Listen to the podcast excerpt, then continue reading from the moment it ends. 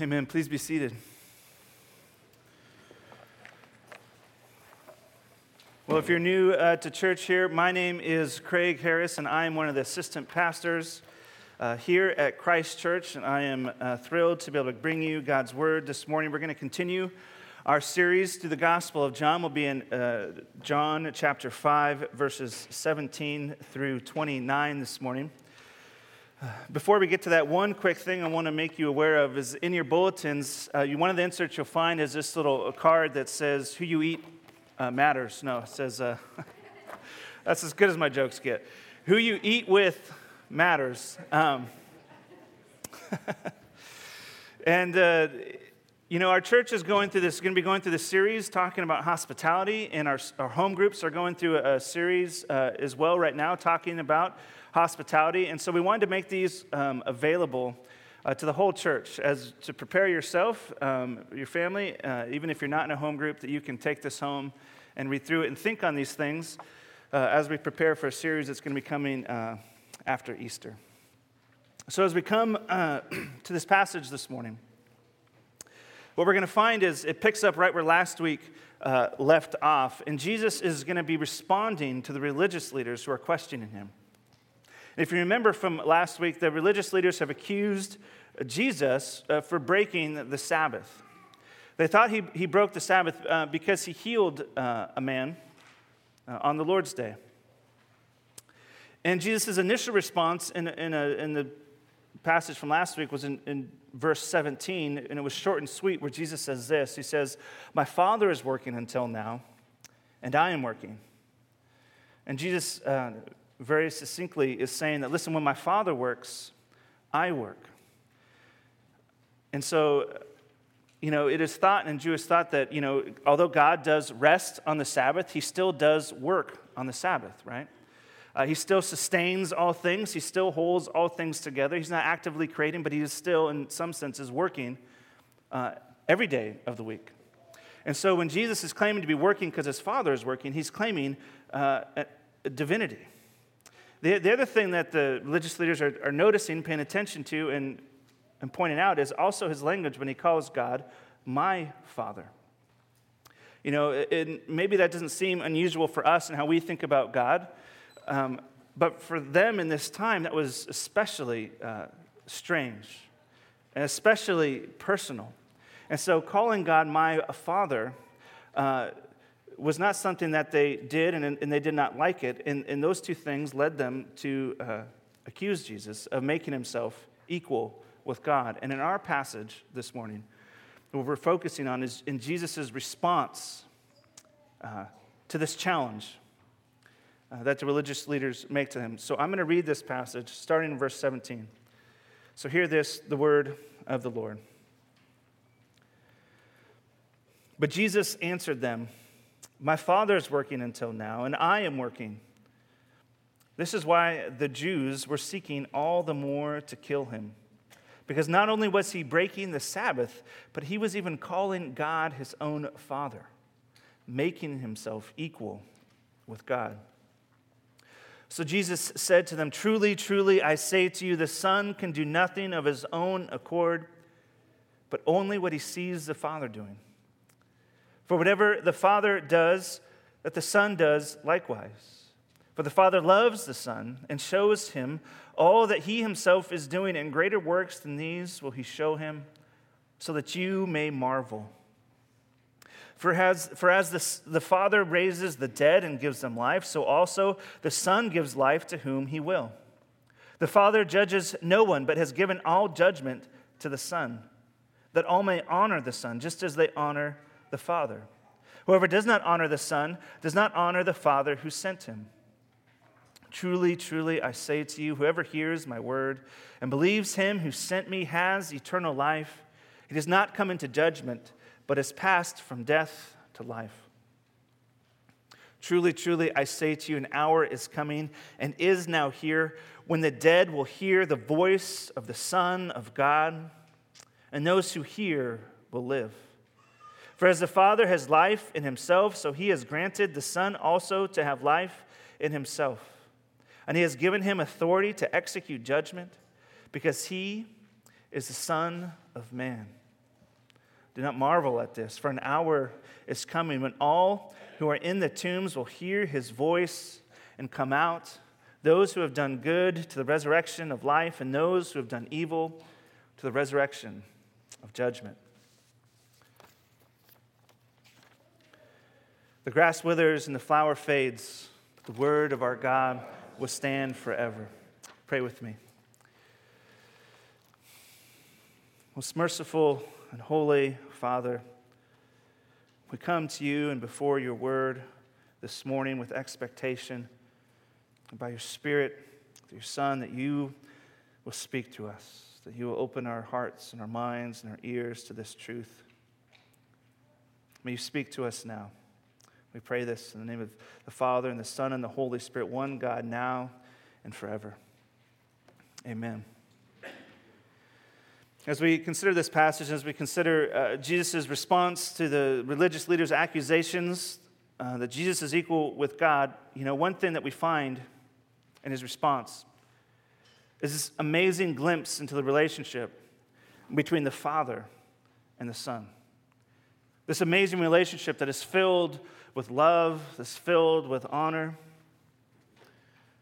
What we, what we will see is that as the religious leaders are trying to figure out who this Jesus is, Jesus is perplexing them, and they can't figure out who is this man. That Jesus' response to this answer is bound up in, in his relationship with the Father. And the truth is, you cannot understand who Jesus is, that he indeed is God in the flesh, without understanding his relationship to his Father. And this is something we experience even today, isn't it? Uh, that our relationships to our earthly fathers give a strong definition to who we are, for better or worse. I mean, this shows forth in, in, our, in maybe work ethic that gets handed down to us. It shows forth in s- small things like mannerisms, where you see someone doing that, you say, oh man, that is the same thing that your father does. And also, some of our, our father's struggles get passed on to us, don't they? And for some of us, when we hear this, when we think of the idea of our father, you know, passing down their, their traits to us, it gives us pride. Because, you know, maybe we grew up in a home where our father loved us well, where our father honored us, where we were loved and raised according to Scripture. Or if you're here and you're a father, you might hear this, this truth and you're like, oh man, that's going to inspire me to be like this for my children. But then there's others of us, when we hear this, we feel the opposite of honor. We actually, we feel shame. We feel shame because maybe we grew up in a home where our father uh, was absent, where our father was unkind, where our father wasn't the kind of father that he was supposed to be. And we didn't experience honor from him and love. And the, the truth is that since Genesis chapter 3, since the fall in the garden, our relationships with each other and with our parents and with our siblings has been marred with shame. Shame has impacted our relationships.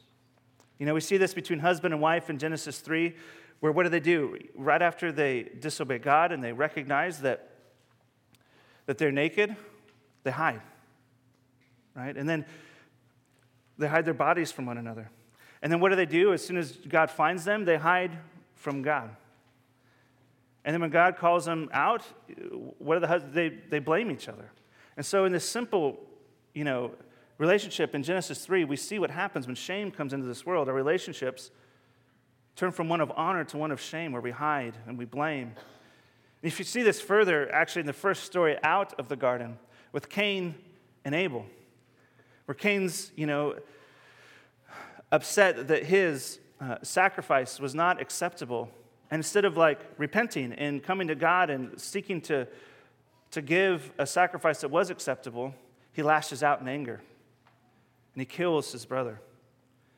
And in these, in these two stories, we find really what shame does to our relationships. It causes us to hide, causes us to blame, to run, and causes us to lash out. And even in the best of our human relationships, we still have these varying degrees of shame where we experience. where we wonder, you know, the people in my life don't really accept me, or they can't really accept me, or they won't really accept me if they really knew what happens in my heart. So we hide, we run, we lash out. And the, the truth is, we do that even with God, is as crazy as it seems, because, you know, intellectually we say, oh, God knows everything, right? God knows the secrets of our hearts. God knows all things, but yet we still think, like Adam and Eve did, that we can hide from God. And we try to, and we hedge. And we confess some things, but we never confess all things because if God only knew what happened in my hearts, then maybe He wouldn't love me. And shame causes us to hide even from God. And what we find in this passage this morning is a, is a profound answer to this problem of shame. What we find is an invitation an invitation into the family of God, where we're given a father who shares his glory and honor with us, a father who takes our shame, and ultimately who restores our honor. And we're going to see this as we look at three different aspects of the relationship between God the Father and God the Son, Jesus. And it is in this relationship that we find our honor. The first uh, aspect that we, of the relationship that we're going to look at is Jesus as the Son. We're going to Jesus as the Son. And there are two aspects to the sonship of Christ that we're going to see in this passage. The first is this it's work. We see this uh, in verse 19. So Jesus said to them, Truly, truly, I say to you, the Son can do nothing of his own accord, but only what he sees the Father doing. In Christ's unity with the Father, he joins the work of the Father. Uh, everything that Jesus is doing is really him joining in what the Father is already doing. And Jesus, in his humility, joins him. Jesus, in his humility, does not have his own agenda. He isn't going rogue, healing people when he's not supposed to heal people on the Sabbath. He doesn't fight for his own will to do as he pleases, but there is one will of God, and Jesus acts in accordance with it. Jesus joins in with the work of his Father, and in this way, Jesus is acting as an apprentice to the Father. Just as a little boy might follow his father into the shop to learn the, the traits and the, the secrets that the Father knows, so Jesus follows the Father. But this is especially mysterious and interesting to think about when we realize that Jesus doesn't need to be taught how to do anything, does he? He's God in the flesh, equal in power and glory to the Father, and yet he submits uh, with joy. You know, to get a sense of this, think about what it must have been like Jesus uh, with his earthly father, Joseph. You know, Joseph was a carpenter. And in those days, you know, the son does the work that the father does. And so if my father's a carpenter, I'm going to be a carpenter. How strange must it have been for Jesus to be taught how to, how to cut wood, how to form wood, how to, how to choose the best wood for a particular task. All the while, Jesus, you know, he actually made the trees. right? He didn't just plant the seed that grew into the tree, but he actually created trees, right? They were his idea to begin with. How strange it must have been for Jesus to be taught how to use wood, how to form it, how to put it together. I mean, it'd, it'd be like me trying to, trying to teach Jimi Hendrix how to play guitar. You all want to see it, but it's not going to happen for multiple reasons. But. And yet, Jesus here humbles himself, right? And, and we, we don't get the sense that Jesus is doing this like begrudgingly, right? He's not whining and complaining. He's like, oh, dad's asking me to take out the trash again, right? But he does it with joy. It's not, this work is not beneath him, but it's actually for him. Jesus finds joy when he joins the work of the Father. So, how is this possible? How is Jesus, God in the flesh, able to join the work of the Father and have this kind of humility? There's the second aspect of the sonship, and it's because of love. Jesus is able to join the Father because he enjoys the love of the Father. We see this in, in verse 20. For the Father loves the Son and shows him all that he himself is doing. The Father loves the Son. And the Son is fueled by the love of the Father, and the Father shows him everything. God the Father withholds from Jesus nothing that is His. You know, we, we actually experience love in a similar kind of way as we are all sons and daughters, or mothers and fathers. You know, one of the ways that parents show their love for us or how we might show our love to our children is by sharing what we have and what we know with them. If you love to cook and bake, then you're probably going to teach your children how to cook and bake. If, if you love to work in the shop and build things, your children are going to follow you into the shop and learn how to build things. We share that which we are and that which we know and that which we have with our children. This is part of the activity of love, and Jesus has joined the love of the Father. And he has known this love from eternity past into eternity future. In fact, we, we see that, that the Father, before the foundation of the world, has had a relationship of love and glory and honor with the Son and with the Spirit, ever loving, ever glorifying Himself. You know, you see this actually really clearly if we fast forward in the Gospel of John to, to John chapter 17 for a moment. In John chapter 17 is this amazing prayer that I can't wait, you know, I don't know what year we'll get to it, maybe in five years or something. But when we do get to it as, as a church, it's, it's an amazing prayer. It's an amazing glimpse into the relationship between Jesus and the Father, where you get to listen in on this intimate prayer that Jesus is praying. And Jesus uh, says a couple things that are especially interesting in light of this verse. First, in verse 24, is where he actually says, That you have loved me, speaking of God, you have loved me before the foundation of the world. Which is to say that before time existed, the Father loved the Son, and the, and the Son loved the Father. Which is to say that it, the love between the Father and the Son has no beginning and it has no end. And it is out of this love and glory and honor that the Father and the Son and the Spirit have for each other that all that, that is was created. And it is out of this love that the Father and the Son continue to work today. From creation until now, their works are works of love. And Jesus is a part of the family business of restoring and redeeming all things back to this garden state of love and honor, back to a time before shame marred our relationships. And in this, we see a glimpse into the family system of the Trinity.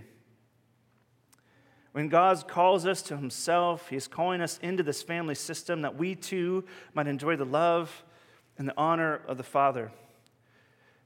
If you jump back into John uh, chapter 17, the high priestly prayer, for a moment, I'm going to read to you a couple verses here, verses 21 and 22, that, that show us this. That this is Jesus uh, praying, speaking of us, His people, that they may all be one, just as you, Father, are in me, and I in you that they also may be in us, so that the world may believe that you have sent me.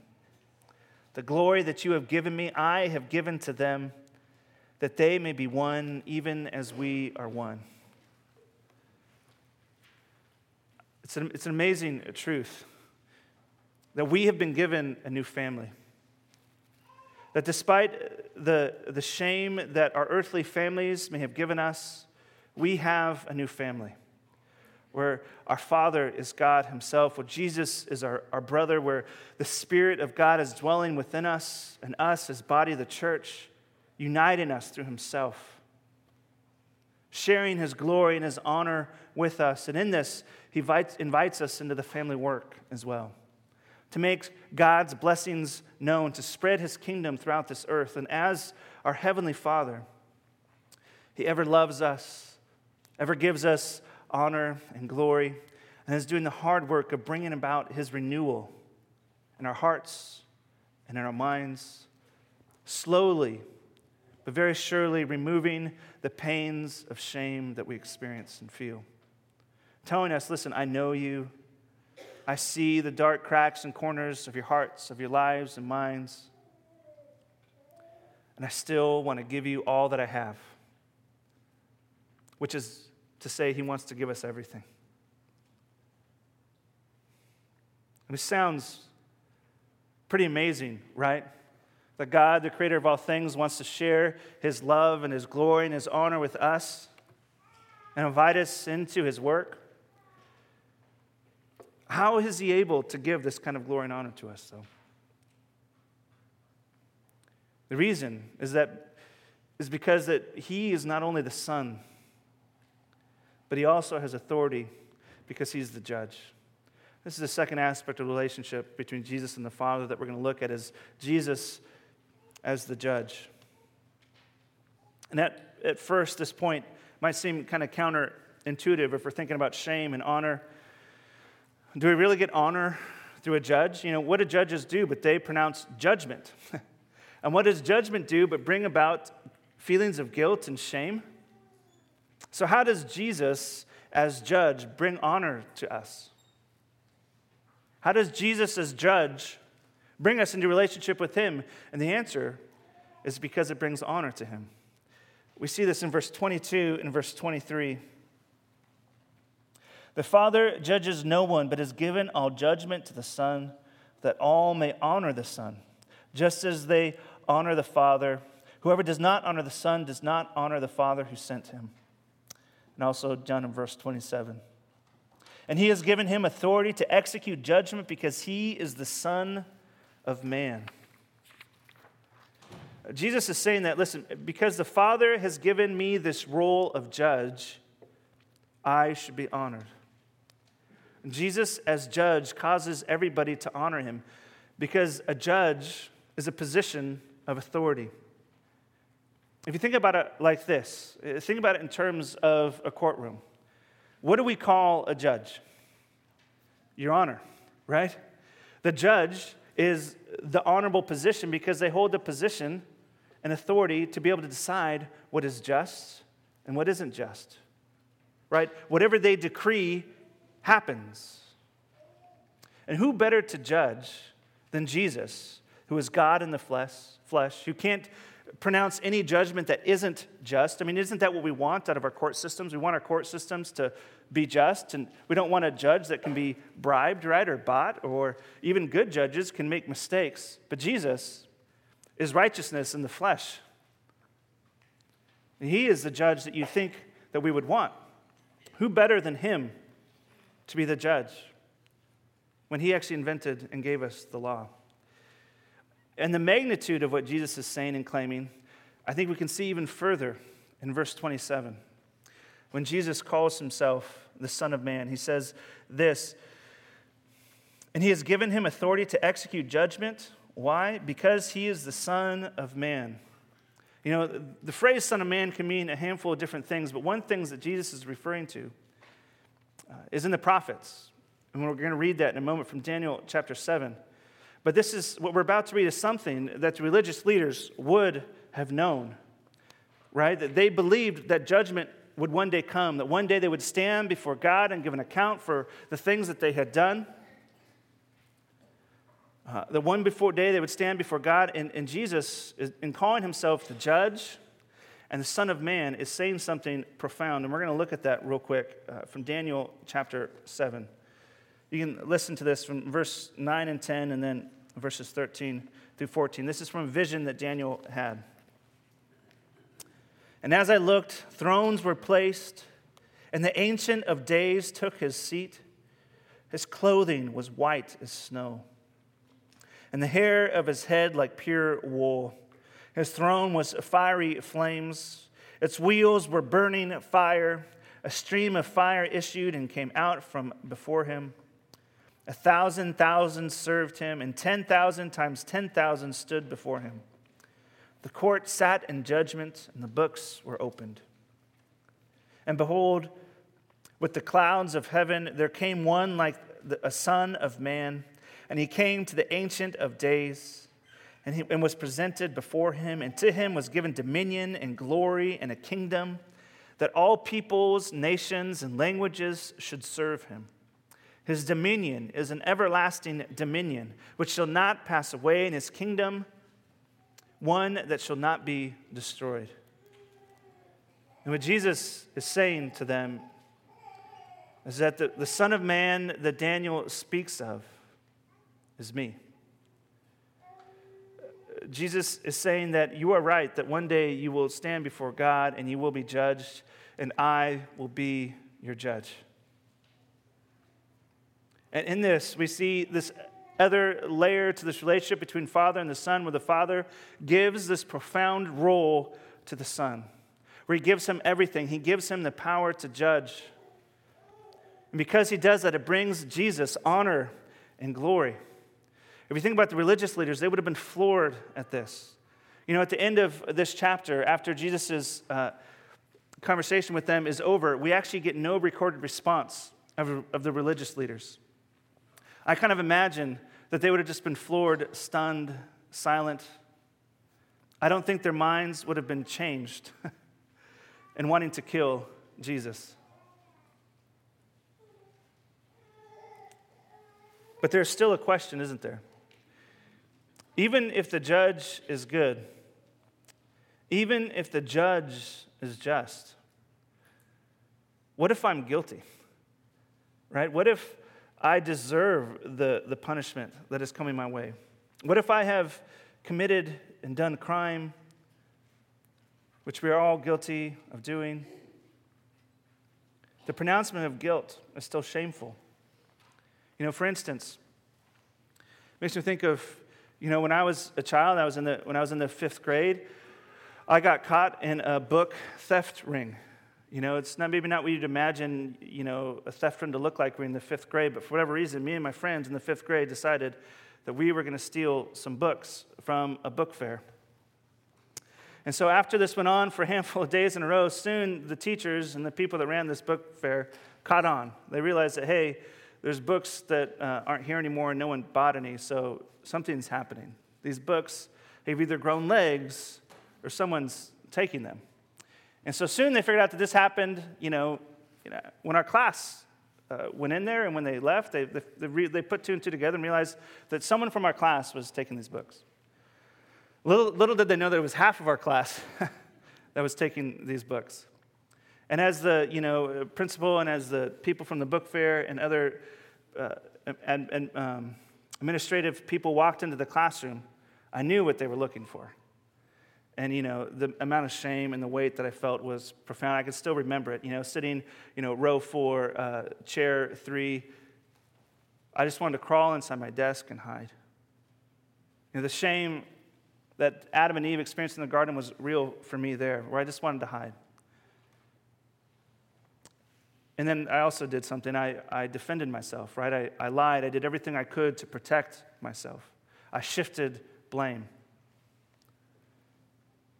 And then judgment came, and I lost recess for the rest of the year, which was a just sentence, right?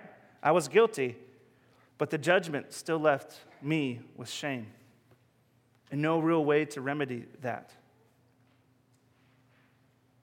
So, how does judgment bring us honor then?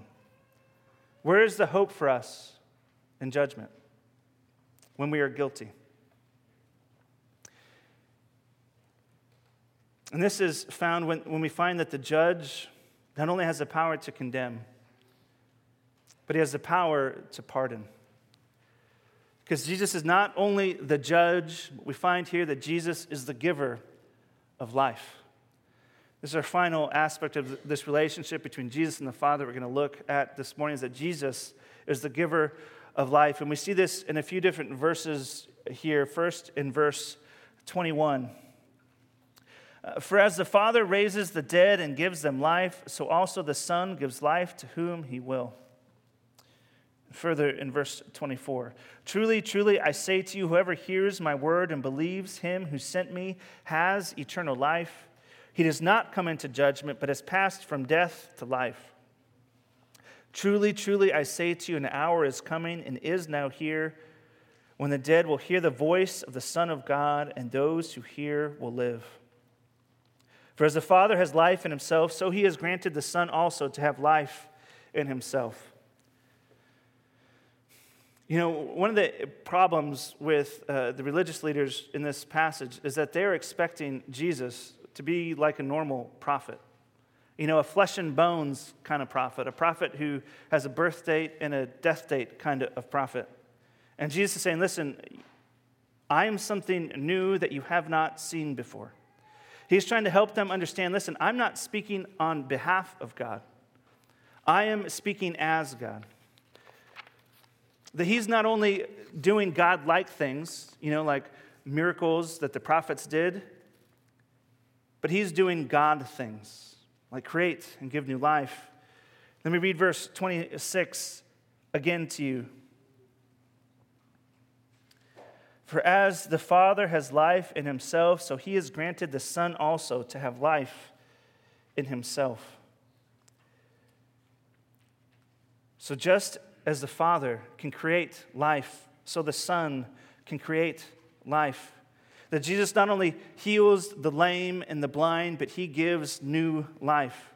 And Jesus, in joining the work of the Father as the Son, as the judge, as a giver of life, shows his love for the Father and his work here on earth. And as mysterious as it is, this work includes his work on the cross where even on the cross, when he gives up his life, he is doing the work that the Father has sent Jesus to do. And even, or especially maybe in this, we find what it means for Jesus to love the Father and for the Father to love the Son.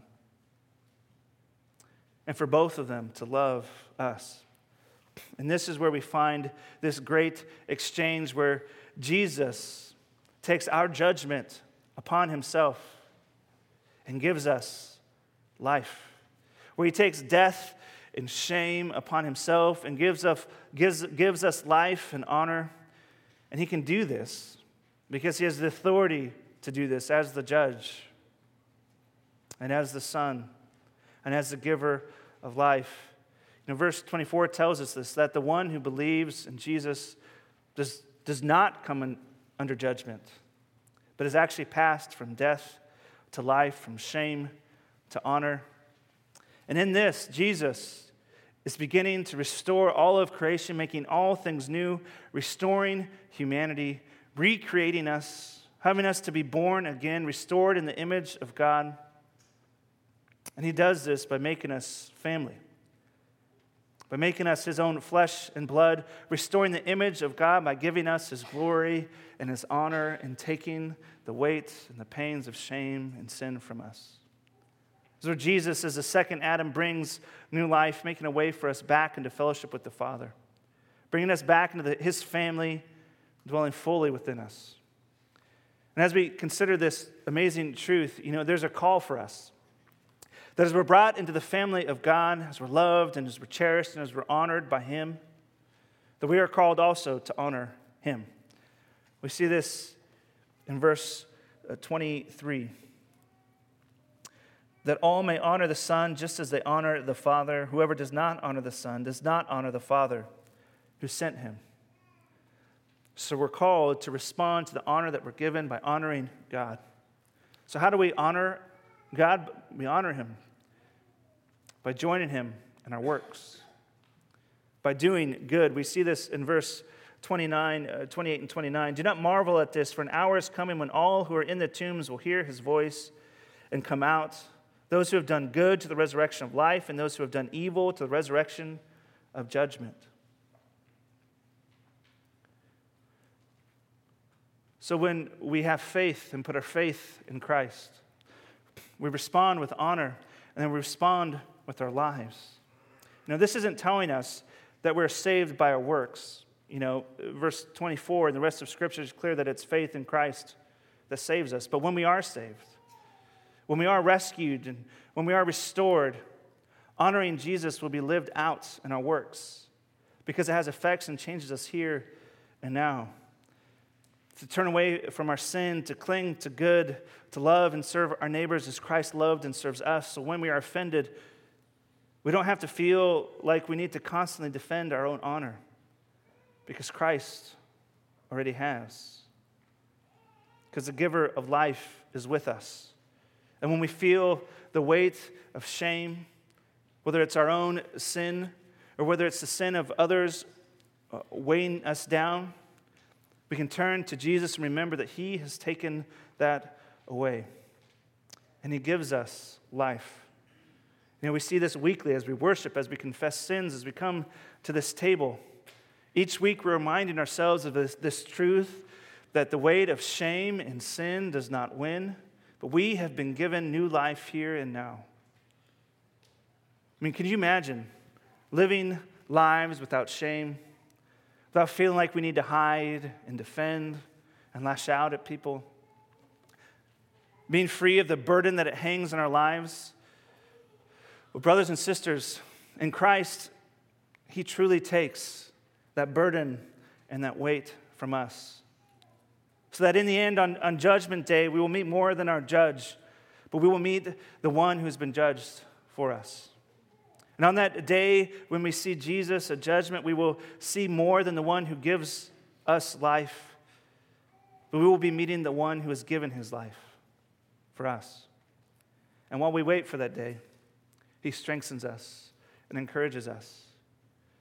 And as we dwell on this, may this truth help us to live here and now, not out of the shame that has been given to us uh, through Adam, but out of the honor and love and glory that has been given to us through Jesus. Pray with me.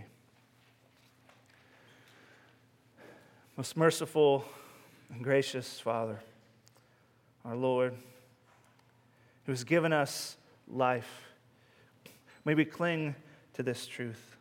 May we know that you truly have taken and are taken away the pains of, of sin and death so that the shame that we've experienced in our life does not weigh us down, but we are buoyed by the life that you have given us.